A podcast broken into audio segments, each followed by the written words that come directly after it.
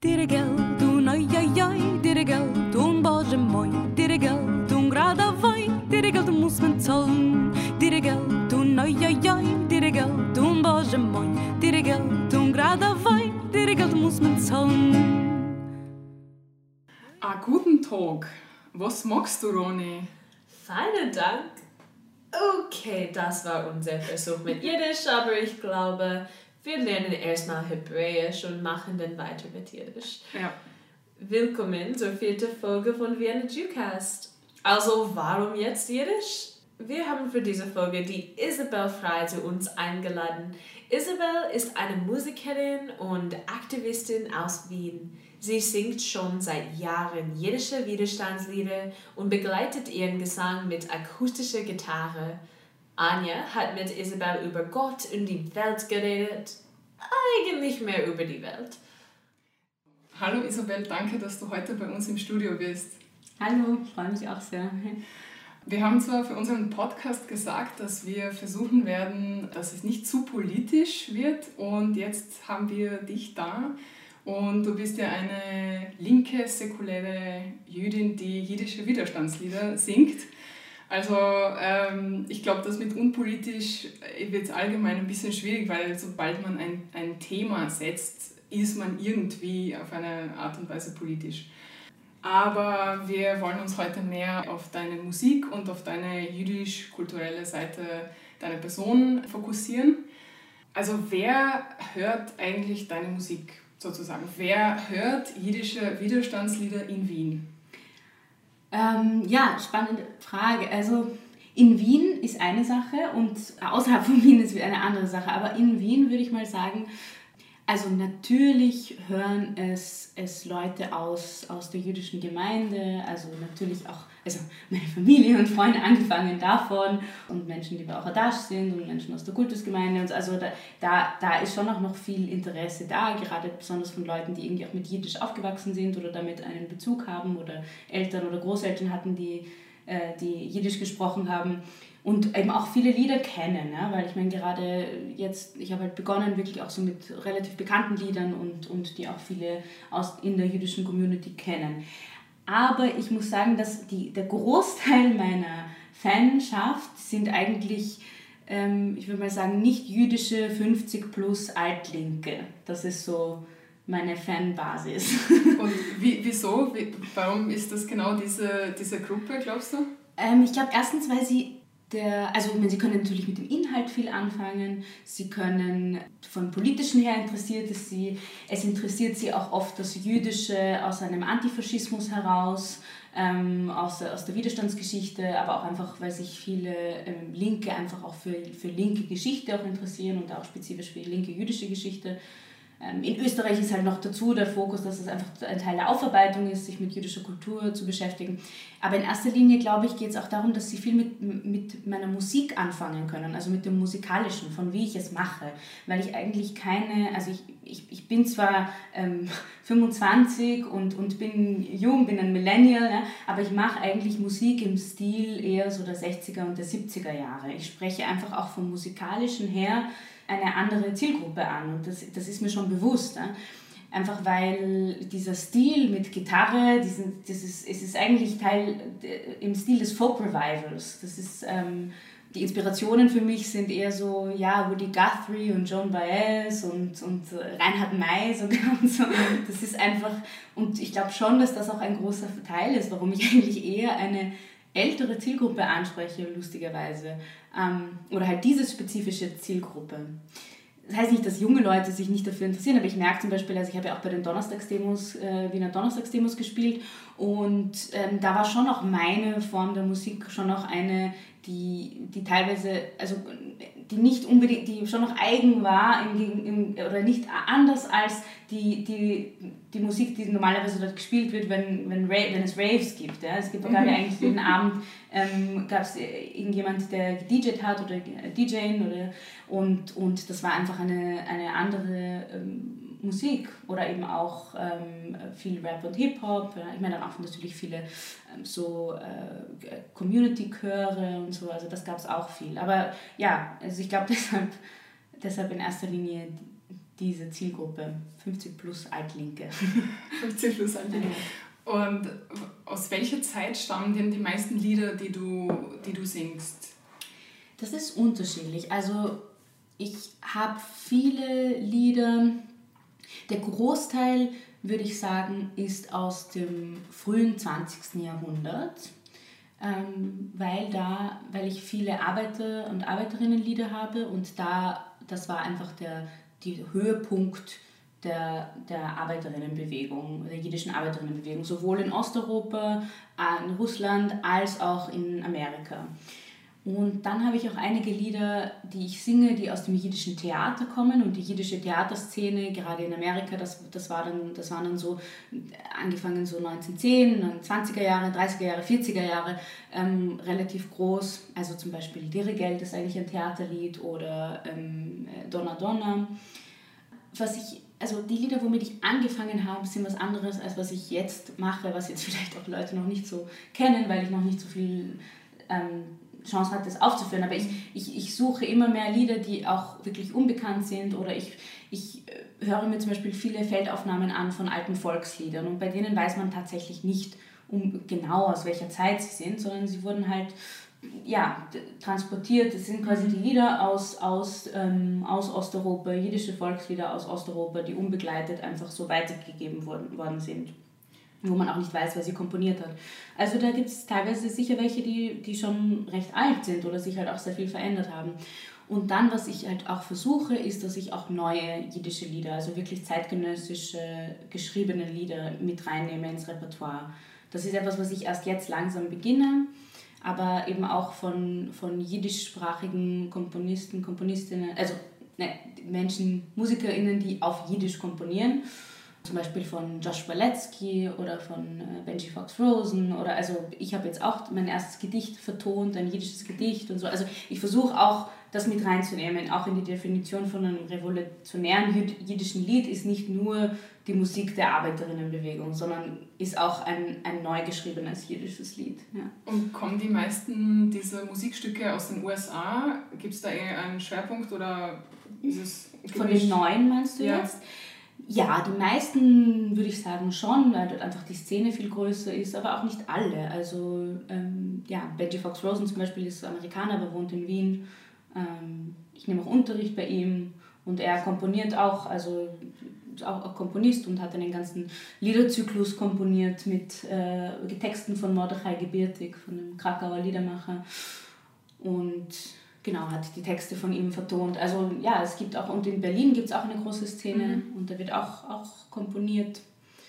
Ähm, Korolenko fällt mir jetzt ein. Ja, aus, aus, der war bei der, genau, ja. In der Singer, Singer-Shop hat er Ah ja, ja genau, ja, da war ich auch, ja. Echt? Ja, ja okay. Na, vielleicht klein, ja. Und das würde mich eben interessieren, weil Corona ja viele Menschen irgendwie bei, in ihrem Tun und, und Arbeiten und äh, kre kre bei kreativen Arbeit zum Beispiel wirklich beeinflusst hat. Hat dich Corona irgendwie als Musikerin, hat dein, deinen Alltag geändert oder als Aktivistin oder mhm. allgemein? Ja, was? Ähm, ja, an sich schon. Also am Anfang muss ich sagen, war das ein, eine schwierige Frage für mich, weil da hatte ich die Annahme, ah, es ist Lockdown, das heißt, ich könnte jetzt den ganzen Tag üben und singen und so.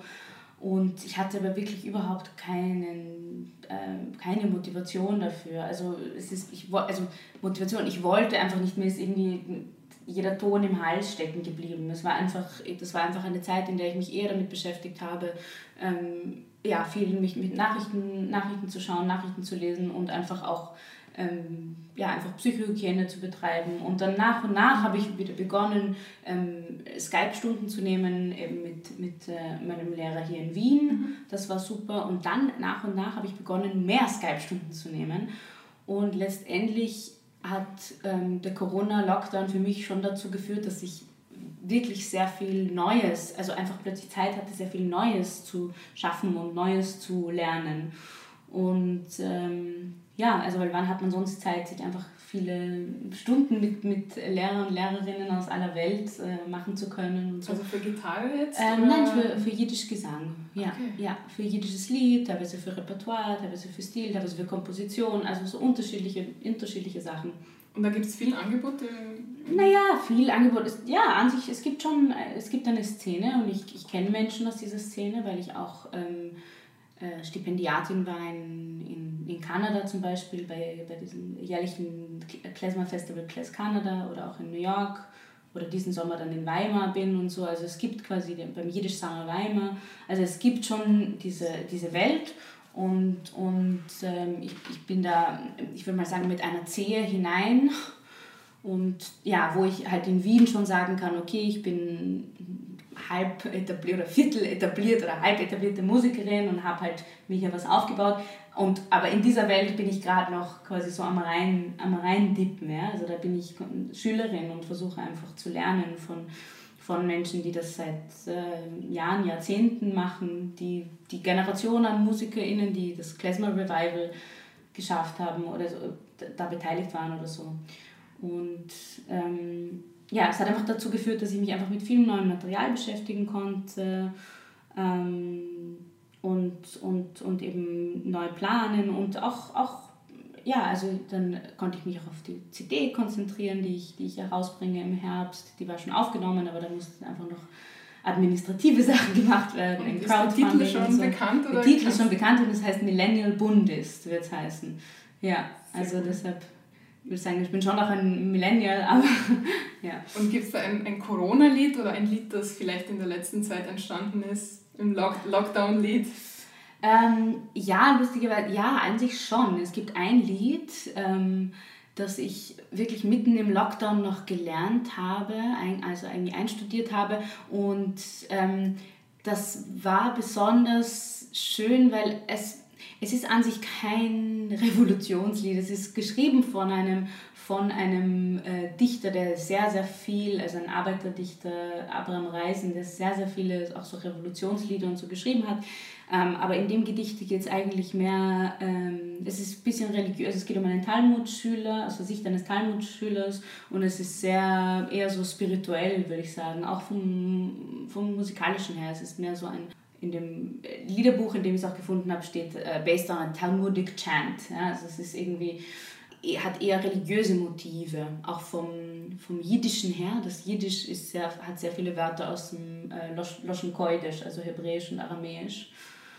Und es hat mich, glaube ich, in der Corona-Zeit ähm, hat mir auch besonders gut gefallen, weil es einfach sehr existenzialistisch ist. Also es ist nicht unbedingt religiös, aber es geht einfach auch um, ja, es ist die Frage, es heißt Maiko Marshmallow, also was, was ist die Bedeutung von? Und ähm, der, der Talmud-Schüler fragt äh, Maiko Marshmallow, der Regen, und was ist die Bedeutung vom Regen? Was ist die Bedeutung vom Licht? Was ist die Bedeutung von der Zeit? Und letztendlich, was ist die Bedeutung von meinem Leben? Und es ist einfach sehr existenzialistisch. Und ich glaube, ja, es war einfach so eine Zeit, diese Corona-Zeit, wo ähm, ich sehr viel mit mir selbst konfrontiert war, ich glaube wie viele andere auch, und man sich sehr viel mit sich selbst beschäftigt hat und auch mit diesen Fragen so von was ist wirklich wichtig im Leben. Und das, das, das Lied war, war sehr schön dafür. Ja. Ich, also ich freue mich auch wieder, das, das jetzt mehr aufführen zu können. Super. Ja. Und wann gibt es das nächste Konzert? Das nächste Konzert gibt es äh, ab September, trete ich dann wieder auf. Ja, genau. Ab am 2. September im Café Siebenstern trete ich auf dann wahrscheinlich am 5. September bei dem Wahlkampfauftakt von Links Wien werde ich wahrscheinlich cool. spielen. Ja. Also warum eigentlich Jiddisch? Ähm, ja, gute Frage. Mir gefällt die Sprache wahnsinnig gut. Ich habe persönlich keinen biografischen Bezug dazu und das ist auch okay für mich, ähm, weil mein Interesse speist sich eben nicht aus einer Biografie, dass ich sage, das ist die Sprache meiner, meiner Vorfahren und deshalb möchte ich sie lernen. Das wäre mir auch ein bisschen zu platt. Mein Interesse ist eher politisch. Also ich, ich bin zu dieser Musik gekommen über mein politisches Engagement und nicht durch, mein, durch die Suche nach, nach meinen jüdischen Wurzeln. Damit, dass ich damit auch einen großen Teil meiner jüdischen Identitätsfindung abgedeckt habe, ist eine andere Sache. Aber es war der der Zugang war eindeutig über das Politische. Und das war nun mal so, dass, ein, dass ein große Teile der, des jüdischen Proletariats und der jüdischen Arbeiterinnenbewegung haben Jiddisch gesprochen. Also wenn ich mich, ich, ich habe hab, ähm, mich politisiert eigentlich, ich war ein, ein Jahr in Israel nach der Schule und war dort dann ähm, bei meiner ersten politischen Aktion dabei, wo wir eine, eine Rede von Naftali Bennett von, von der extrem rechten Partei unterbrochen haben. Und das war so meine erste politische Aktion. Und danach bin ich nach Amsterdam studieren gegangen und war dort dann sehr politisch aktiv, äh, also in der Hoch, also quasi auf, bei einer großen Uni-Besetzungsbewegung und in der Hausbesetzerinnenbewegung und in der Antirassismusbewegung, also wirklich äh, sehr aktiv und habe mich dann aber auch die Frage gestellt, okay, was, wie vereinbare ich das Jüdische und irgendwie das politisch Aktive und dann gesehen, dass ich eigentlich Teil einer längeren Tradition bin an, an linken jüdischen Aktivismus. Nur das war ein, diese Tradition war auf Jiddisch. Ist sie heute nicht mehr, aber sie war auf Jiddisch. Mhm. Und so bin ich auf die, auf die Sprache gestoßen. Und das Gute daran ist, dass ähm, ich als Deutschsprachige sehr wohl auch viel damit anfangen kann. Also einfach auch schon einen Startvorteil habe, die Sprache zu lernen und zu verstehen. Also ich glaube, deshalb hat es mich sofort angesprochen. Ähm, gleichzeitig ich auch äh, Hebräisch gelernt habe. Ich würde nicht sagen, dass ich es gut spreche, aber ich, also ich meine, lesen und schreiben kann ich es an sich schon und, und ein Basisvokabular habe ich auch. Und, und äh, ja, ich würde mich jetzt auch ungern wirklich in einen Hebräischkurs oder in einen Ivritkurs setzen, aber über das Jiddisch so ein bisschen mehr wieder zu lernen, auch so über liturgische Wörter oder so, das, das, das, das passt auch ganz gut. Also einfach auf der Ebene deckt, deckt es sehr viel ab. Ja. Auch, es ist so eine Mischsprache. Ich meine, es, ist, es klingt irgendwie für mich, für meine Ohren ähnlich wie Deutsch. Gleichzeitig ist die Schrift wieder, mhm. ähm, wieder hebräische Schrift. Das ist dann wiederum mit der bin ich auch aufgewachsen. Also es ist einfach so auf verschiedenen Ebenen ähm, verschiedene Teile meiner Identität, die damit relativ elegant äh, zusammengeführt werden. Und dann eben noch dazu das Politische, also mhm. nicht alles auf Jiddisch ist politisch, aber das ist sehr wohl politisch. Und dann, glaube ich, ist noch ein großer Teil davon, ist schon mein politisches Interesse für, für Diaspora als, als Konzept, für wirklich so jüdische Diaspora und, und diesen jüdischen Diasporismus eigentlich. Dass man quasi die Diaspora nicht ablehnt und, und ähm, nicht nur auf, auf Emigration aus ist, sondern äh, versucht, sich das Leben in der Diaspora schön zu gestalten mhm. und schön vorzustellen und auch politisch zu gestalten. Und dafür ist Jiddisch auch ein Symbol, glaube ich schon auch als eine Alternative zu einerseits Assimilation und andererseits zu, dazu Aliyah zu machen nach Israel. Weil ich meine, ich, ich, ich war auch in Israel, ich habe dort auch äh, gelebt, aber es ist auch nicht mein Zuhause. Also es ist einfach nicht, ich habe Bezug dazu und Familie und es liegt mir im Herzen, aber es ist nicht mein Zuhause. Also das wurde mir zwar so eingetrichtert, aber es stimmt für mich nicht. Und deshalb, ähm, ja, deshalb ist Jiddisch für mich da auch eine, hat auch da eine symbolische Funktion glaube, meine nächste Frage wird eigentlich sehr gut dazu passen, was du jetzt schon beantwortet mhm. hast.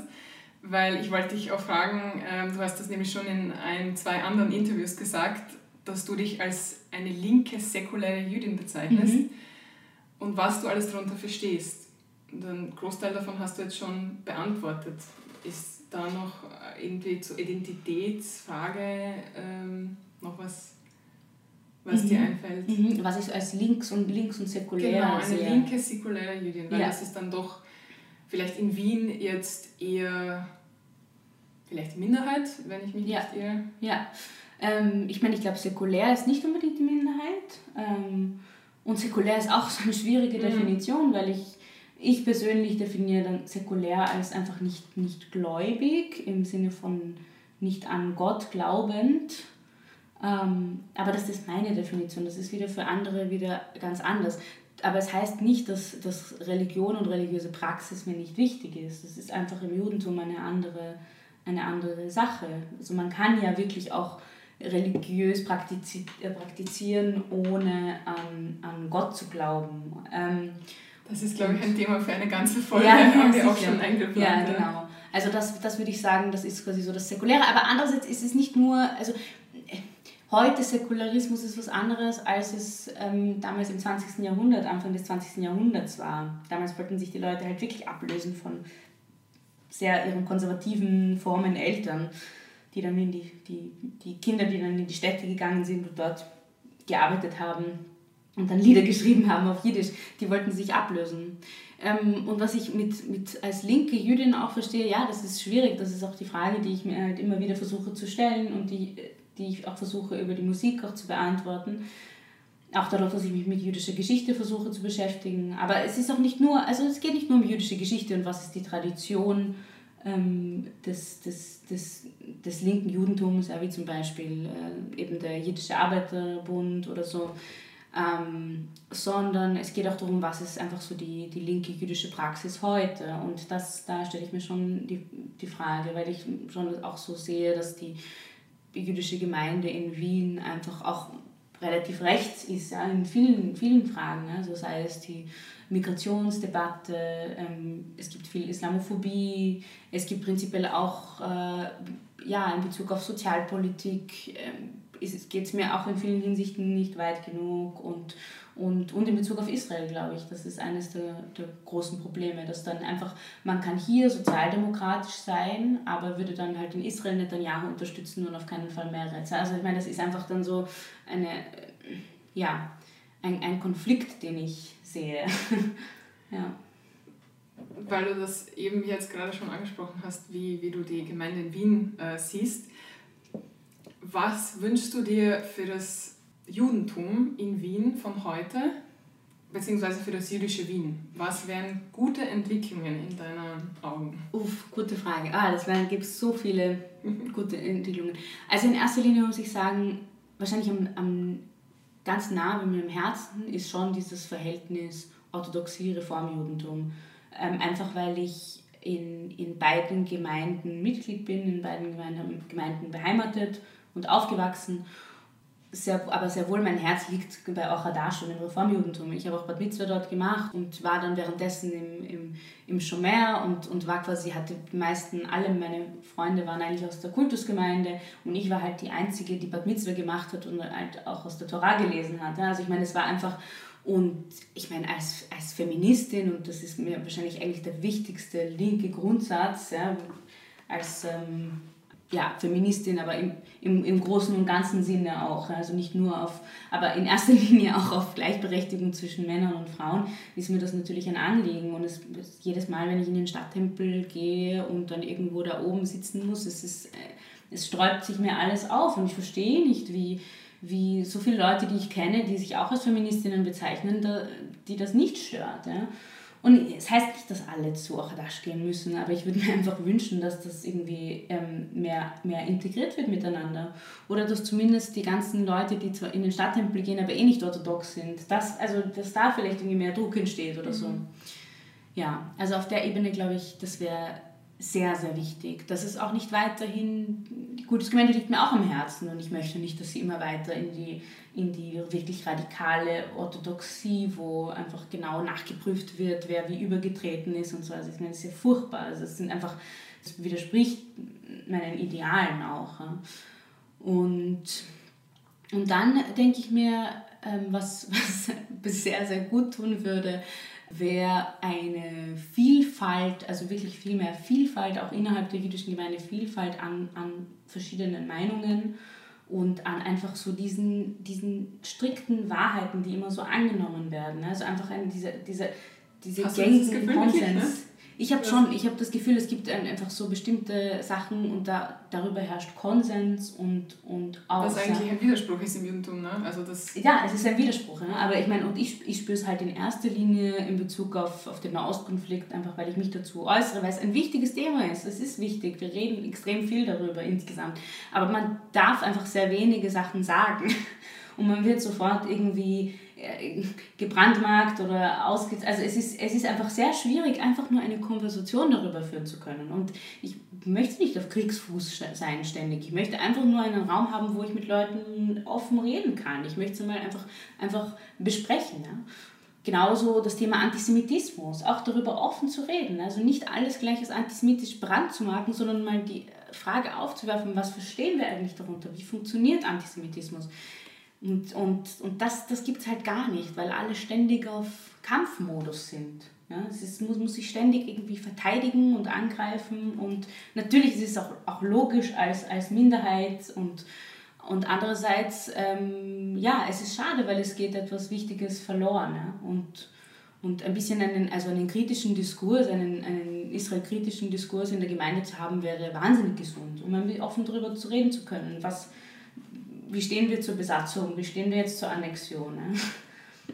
Also ich habe eben letztens gehört, ähm, dass der Großteil der, der jüdischen Gemeinden in, in Europa beschlossen haben, sich nicht zur Annexion zu äußern, weil sie dagegen sind, aber sie wollen sich nicht dagegen stellen, weil sie Angst haben, sie wollen sich nicht gegen Israel stellen. Und das, glaube ich, ist nicht gut als, als eine Diaspora. Wir sind nicht wir sind nicht der Staat Israel, sondern wir sind dann unsere eigene Diaspora-Community und wir können auch sagen, das halten wir für politisch richtig und das halten wir für politisch falsch. Und ähm, ja, gerade jetzt, ich, ich glaube, das ist Jahr 2020 jetzt ist ähm, ausschlaggebend, die, weitere, die weiteren 100 Jahre wahrscheinlich. Ja? Also ich denke mir schon noch, dass, das kann sein, dass mich meine Kinder das fragen werden, was hast du damals im Jahr 2020 gegen die Annexion getan? Genauso wie ich mir halt denke, hm, hat die letzten 53 Jahre niemand irgendwie was gesagt wegen den Siedlungen oder was ist eigentlich, also natürlich wurde was gesagt, aber es ist einfach ich glaube, das sind so diese, diese wichtigen Punkte in, in, in unserer Geschichte auch, wo wir es in der Hand haben und wo uns auch ein bisschen Mut würde uns gut tun da. Ja. Mut zum sich auszusprechen. Ja, Mut sich auszusprechen, Mut auch sich zu widersprechen. Ne? Also eben, man sagt immer, was ist dieser jüdische Witz, äh, zwei Juden, drei Meinungen mhm. oder so. Ja? Also ja. Mein, und das ist einfach so ein Stereotyp, weil eigentlich stimmt es gerade nicht. Eigentlich gibt es gerade zwei Juden, eine Meinung und aus. Und das und, ist, ja. Okay. Schwierig. Und der mit der anderen Meinung wurde, wurde irgendwie, mit dem wird nicht mehr geredet, weil es ist antisemitisch oder Aber vielleicht liegt es daran, dass in Wien einfach, ähm, es gibt ja, das ist, es gibt auch Branchen, es gibt auch in der Arbeitswelt so, es ist einfach alles ein bisschen klein, ja. Wien mhm. ist eine kleine Großstadt eigentlich. Und auch im Denken habe ich oft so das Gefühl, dass Wien einfach ja. Ein bisschen, noch ein bisschen zu ist. Wien ist klein. Ähm, Wien hat auch eine sehr kleine jüdische Gemeinde und ich finde, das muss man auch verzeihen. ähm, und natürlich habe ich in New York viel mehr, da, da kenne ich auch viel mehr Leute, die ähnlich denken wie ich und da gibt es genug auch Gemeinden, wo ich mich politisch auch mehr zu Hause fühlen könnte. Aber selbst da ist, ist auf, rein zahlenmäßig, prozentuell gesehen, ist es das gleiche Problem. Der Mainstream weicht nicht weg von, von seiner Meinung und, und alles andere bleibt marginal.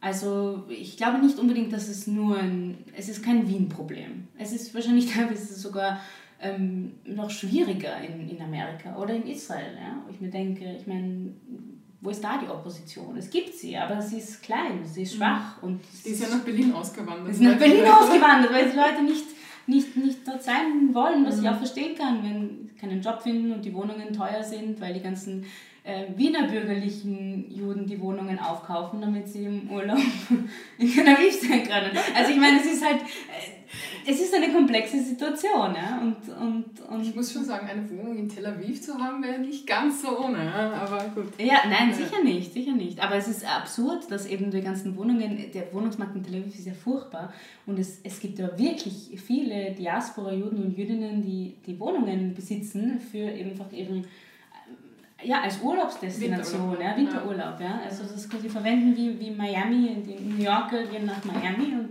die europäischen Juden und Jüdinnen gehen nach Israel. Ja, aber es macht sie halt nicht zu Zionisten, Zionistinnen. Das ist es halt, denke ich mir. Es ist schon okay, äh, aber und man muss halt bedenken, wenn man die Wohnungen wegnimmt. So wo überall, wo man halt faire Wohnungen hat, mhm. muss man sich das überlegen. Ja. Jetzt möchte ich noch die, eine letzte Frage in unserem nicht politischen äh, Podcast stellen. Und zwar, was ist dein nächstes Projekt? Was machst du gerade? Meinst du musikalisch oder? Eher musikalisch, ja. ja. Ähm, also was ich quasi mache, momentan bringe ich meine CD heraus, die kommt dann im, im Herbst heraus. Wahrscheinlich wird sie offiziell released im, im November, wo ich dann beim Klezmer Festival in Wien spiele.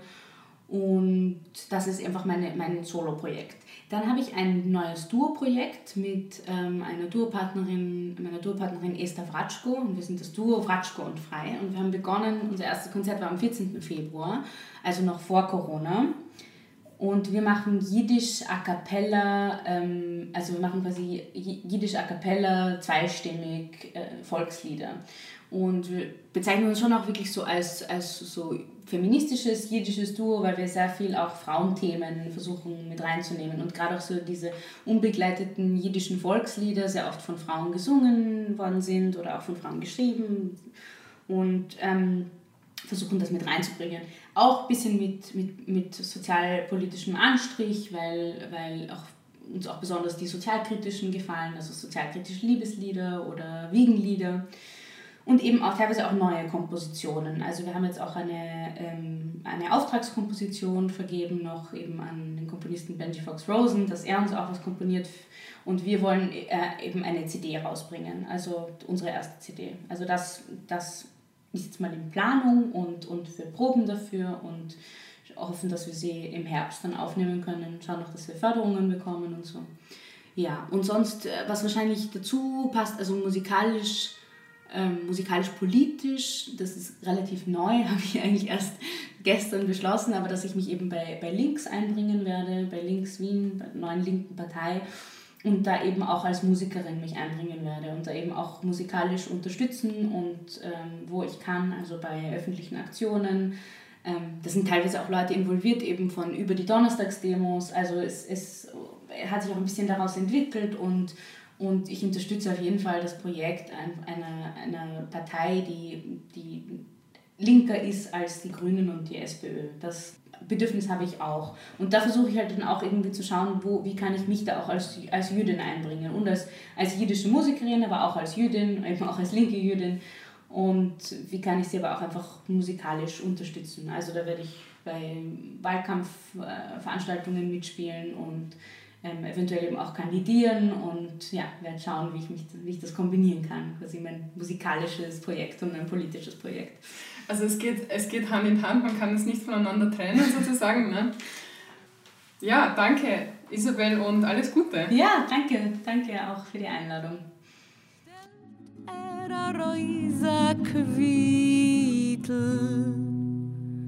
Dir Geld und geld un bože moj, dir geld un grada vai. Dir geld muss man zahlen, dir geld un ai ai ai, dir geld un bože moj, dir geld un grada vai. Dir geld muss man zahlen, dir geld un ai ai ai, dir geld un bože moj, dir geld un grada vai. Dir geld muss man zahlen. Ui kommt herein der Schanzen, mit dem groben Stecken. Ihm nicht kein dir Geld, stellt er die Betten. And Ronnie, you've mentioned many times that you use Yiddish words in the US, like many Yiddish words. Um, what were those again? Yeah, definitely. I mean, it's something that I think a lot of American Jews and also just a lot of Americans use Yiddish words in daily life because of I don't know, like you hear it on TV, it's been incorporated somehow into everyday language. And I didn't even realize how many Yiddish words were a part of my vocabulary till I started learning German and realized that there were a lot of connections and various things. And so often, some examples that I give are ones that are the same in German and ones that are different. Some very often used ones in English are, for example, like mensch. A mensch is a good person. It's someone mm-hmm. that has a good heart. You know that you can trust them. Like, oh, he's such a mensch. I love him. He's such a great person. And I know that just means human in German, yeah. so it's not exactly one to one the same and then the antonym or the opposite of that is the same way I would say the opposite of a mensch is a schmuck. You know, a schmuck is a tool, a person you don't want to hang out with. Maybe a friend of yours goes on some date and then's telling you about it and says, nah, he was such a schmuck. He just talked about himself the whole time and clearly was super into himself. Didn't even listen to a word I said. Not seeing him again. He's a schmuck. And I know that means jewelry in in German. Uh, yeah, yeah Schmuck, yeah, yeah. yeah. So those are examples of ones that are different. And then, of course, there are words that are the same, like schmutz, for example. That was really nice once I learned that schmutzig just means dirty. I'm like, oh yeah, of course. You get some schmutz on your jacket, you gotta clean it off, and exactly that that works out very well. Or kitsch, if something's kitschy, it's kind of silly, it's not formal. I know that that's the same in German too. Schlepp is another one that sometimes is used the same, sometimes not. It's a great one, you know, if you have to carry something a really long way or you have to go all the way across the city to get to your favorite ramen restaurant. It was such a schlep. I had to go all the way there. And of course, depending on the situation, you can combine all of these. You can say, I was, I was schlepping my heavy backpack all the way across town, and then this schmuck drove by me and splattered dirt all over me. And I got now there's schmutz everywhere. I need to clean it off. Somehow he had the chutzpah, not even to say sorry. Oh yeah, chutzpah is another one. That's one that means you know, if you're you have you're brave or you have the gall to do something. Uh-huh. You have the chutzpah to do it. Um, and meshuge. Yeah, meshuge is another one that means yeah wild or crazy. Yeah, something like that. Um, you can kvetch, which is complaining if you're kvetching about again the schmuck that got schmutz all over you as you were schlepping to work. Um, and yeah, there's there's so many of them. Another interesting one for me once I started learning German was something that was often said in my family was "Oi weh Gott in Himmel," and I had no idea it was said that unclearly and that quickly. Yeah and then once I started learning German, I realized Oi weh Gott in Himmel. Ah, it means Oi weh God in heavens. What? That's what you've been saying all along, secular Jewish American family? So it was interesting for me.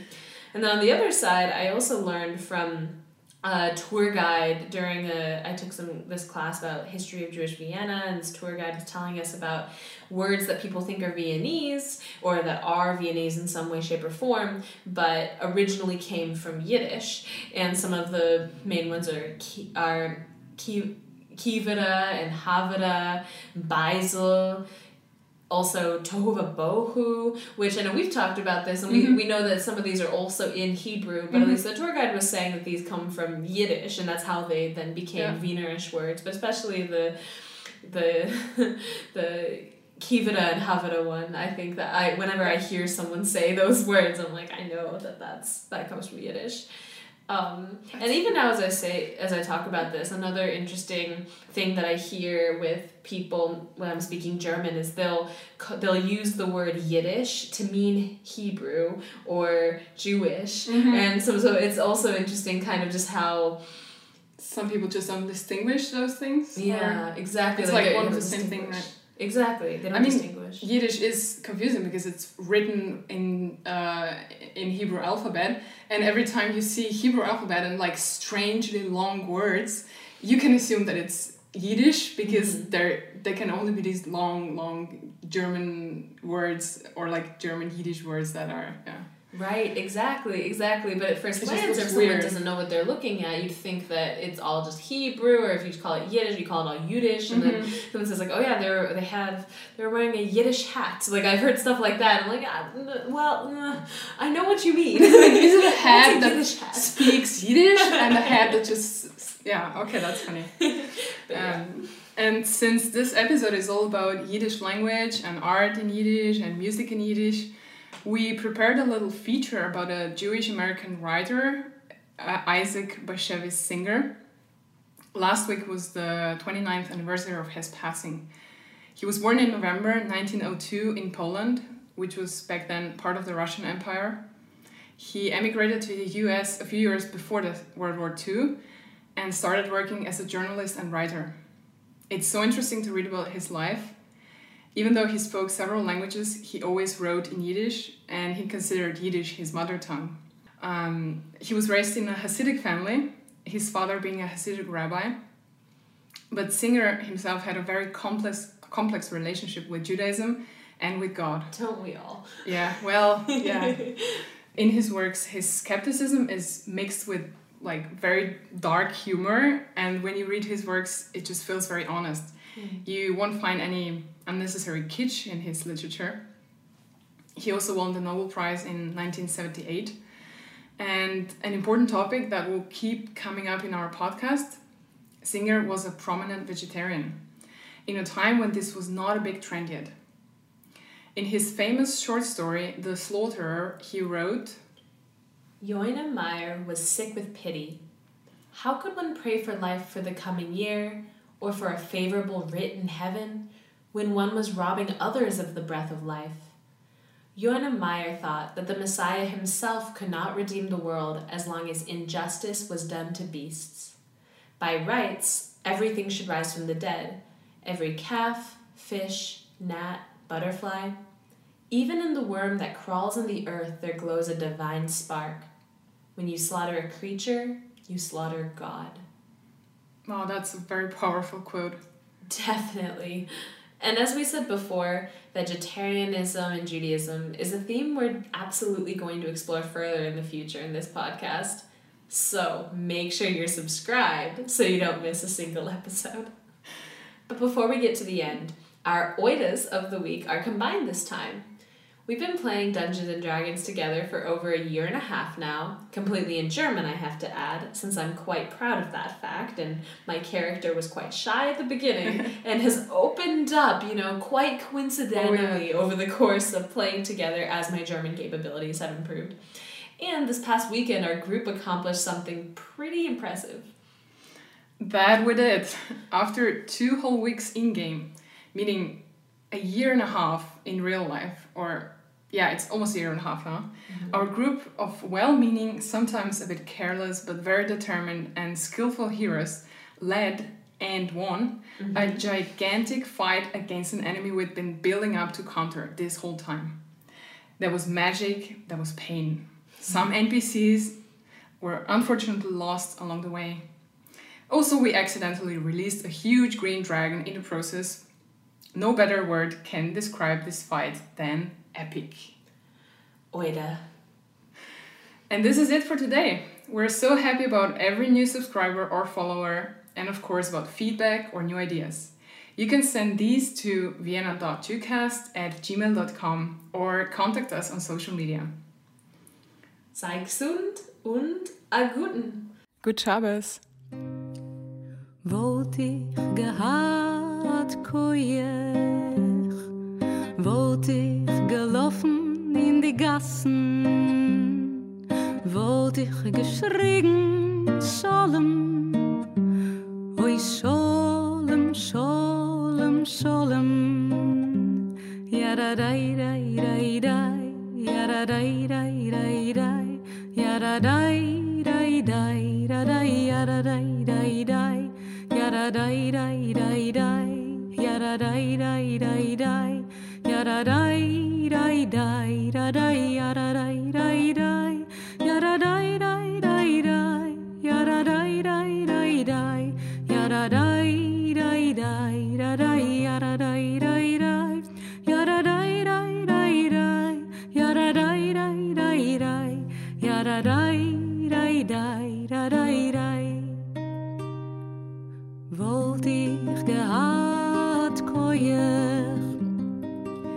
wollt ich gelaufen in die Gassen, wollt ich geschrien, Scholem, oi Scholem, Scholem, Scholem, yararai, rai, dai, dai. Yaradai, dai, dai, dai.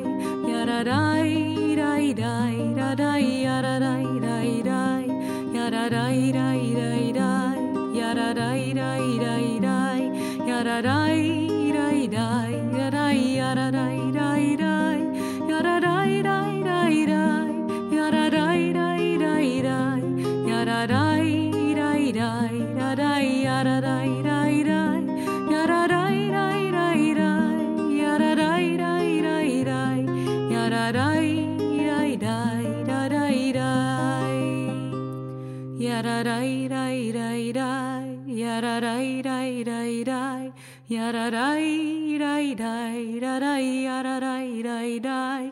Yarai rai rai rai, yarai rai rai rai, yarai rai rai rai, yarai rai rai, yarai rai rai rai, yarai rai rai rai, yarai rai rai rai, yarai rai rai, yarai rai rai rai, yarai rai rai rai, yarai rai rai, da da da.